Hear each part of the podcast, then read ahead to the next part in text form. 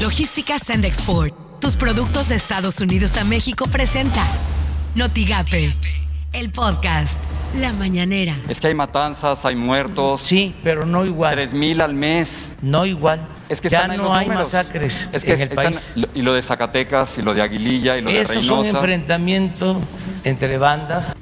Le, le doy un dato más fácil. En, en diciembre del 2018, su primer mes, como presidente, tuvo 2.892 homicidios dolosos, el primer mes. Y en mayo del 2021, que acaba de pasar, tuvo 2.963. No hay cambio.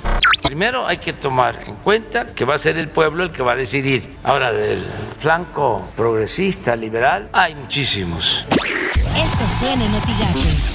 Noticias MBS con Luis Cárdenas. la sonda de Campeche que provoca un incendio en eh, las costas del Golfo y tiene una reacción de Greta Thunberg, tiene una reacción de Bernie Sanders y además el tema de si deben o no deben los norteamericanos vendernos Deer Park. No haga caso a fake news con todo el respeto. Deer Park no es de México todavía. Por las mañanas con Ciro Gómez Leiva. Es el tercer peor día en el periodo de gobierno del presidente López Obrador en cuanto al número de personas asesinadas.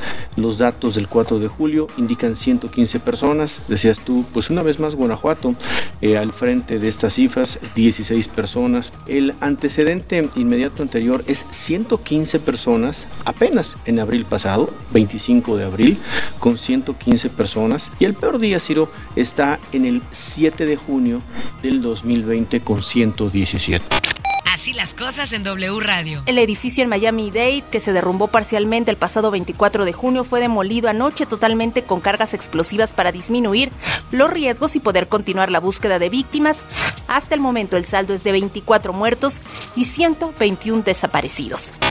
Imagen informativa con Pascal Beltrán del Río. Es la cosa más patriótica que pueden hacer. Si no los han vacunado, vacúnense ahora. El gobierno de Biden incumplió la meta de tener para el 4 de julio al 70% de la población totalmente inmunizada. La cifra no alcanzó el 50%. Aproximadamente 92, 99.2% de las muertes recientes por COVID-19 en Estados Unidos fueron de personas no vacunadas. La mayoría de estas muertes eran evitables y prevenibles, dijo Anthony Fauci, principal experto en infecciones de Estados Unidos. Editorial Notigape con Martín Cifuentes. Para la elección de 2022 en Tamaulipas solamente Morena y PAN dan señales de vida. Bueno, también el Movimiento Ciudadano que presuntamente destapó al exalcalde victorense Arturo Díez Gutiérrez. El otrora poderoso PRI sigue dormido, sigue dormido.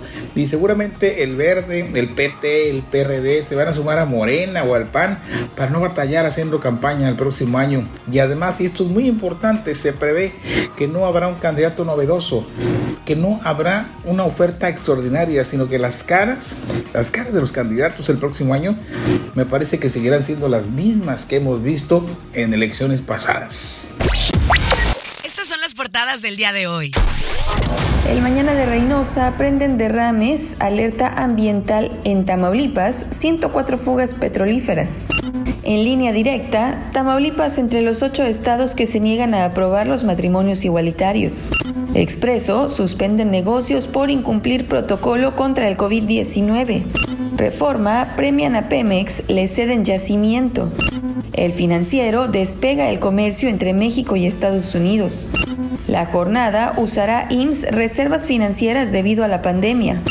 Notigape, vacunación para mayores de 18 arrancará en una semana, afirmó la alcaldesa de Reynosa, Maki Ortiz Domínguez. Lo que tienes que saber de Twitter. Arroba salud-mx. México alcanza 32.5 millones de personas adultas vacunadas con al menos una dosis. Arroba Tamaulipas Salud. Exhorta a Secretaría de Salud Tamaulipas evitar salidas innecesarias. La emergencia sanitaria por COVID-19 continúa. Arroba S. Nieto Castillo. El martes presentaré ante la FEC la denuncia en contra de varios servidores públicos, uno de ellos, primo del señor Cabeza de Vaca, por presuntos desvíos en la Universidad Autónoma de Tamaulipas. Arroba Rojas Molina. La policía de Harlingen, en Texas, confirmó que Eduardo Zamora, buscado por el homicidio de Destiny Pemberton y asalto agravado por herir con arma de fuego a dos hombres, fue abatido por policías estatales en Río Bravo, Tamaulipas. Arroba la silla rota. Esta madrugada fue detenido Luis Cárdenas Palomino, ex jefe de la División Regional de la Policía Federal. Logística Sandexport, tus productos de Estados Unidos a México presentó Notigate, el podcast.